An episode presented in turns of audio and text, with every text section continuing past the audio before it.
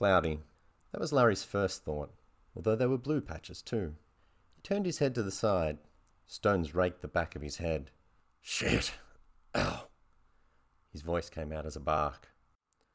Oh, crap. Drunk and sleeping on the side of the road. What a dickhead. He tried rolling onto his side, but was barely able to move and felt like vomiting with the attempt. Fuck that, he said, feeling less mirthful with the pain. He turned his head the other way and saw a road disappearing past a rotting fence that continued on and wrapped around the side of a green, grassy hill. His surroundings appeared to be somewhat familiar, but he found it hard to grasp onto any one memory, and although that was likely due to last night's drinks, it was still disconcerting.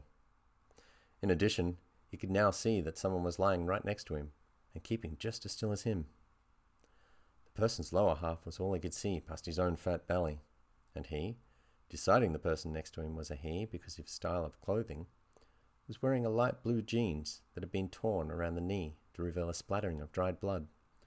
Hey, you okay? Larry said.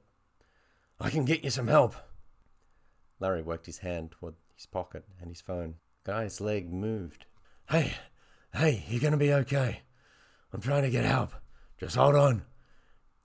Larry kept reaching for his phone while also raising his head to try and see more of the guy, although with little success.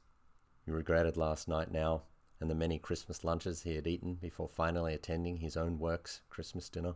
God, he was getting big. Fat bastard. Okay.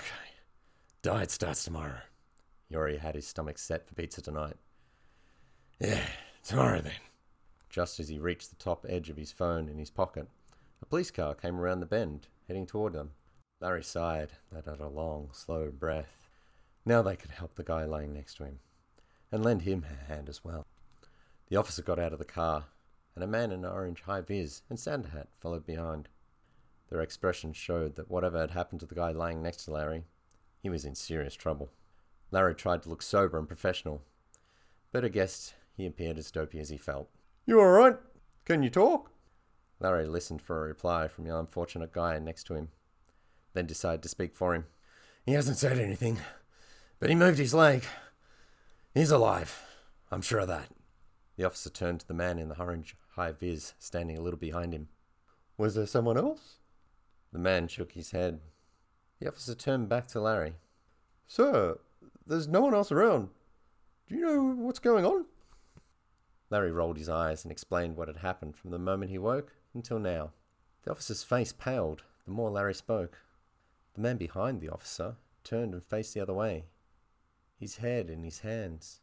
The officer came closer to Larry and said, Sir, you're alone. Two hours ago, this gentleman behind me was driving his work van from a Christmas party when he lost control and collided with you along the roadside. Right now, his van is on the lower half of your body. I'm very sorry, but until the paramedics arrive, I won't be able to move you. Larry stared at the leg next to him, and this time recognized his footwear. That's your leg up next to you, sir. Everything else from your waist down is compacted underneath the metal frame of the van. There may be nothing we can do, even after the ambulance arrives. Paramedics said that when the van is lifted up from you, you'll be deceased in minutes. The cop took off his cap and wiped his forehead. The best idea is to leave the van where it is, so you can get anyone down here that you need to see. Sir, is there anyone I can call? Larry stared back up at the sky, which had now fully clouded over. He was fat, and he hated that it would be the last memories his wife and children would have of him before he took his final breath. You've been listening to Roadside, written and performed by Matt Clark, edited and directed by Noel Anderson from the Melbourne Writers Social Group Anthology.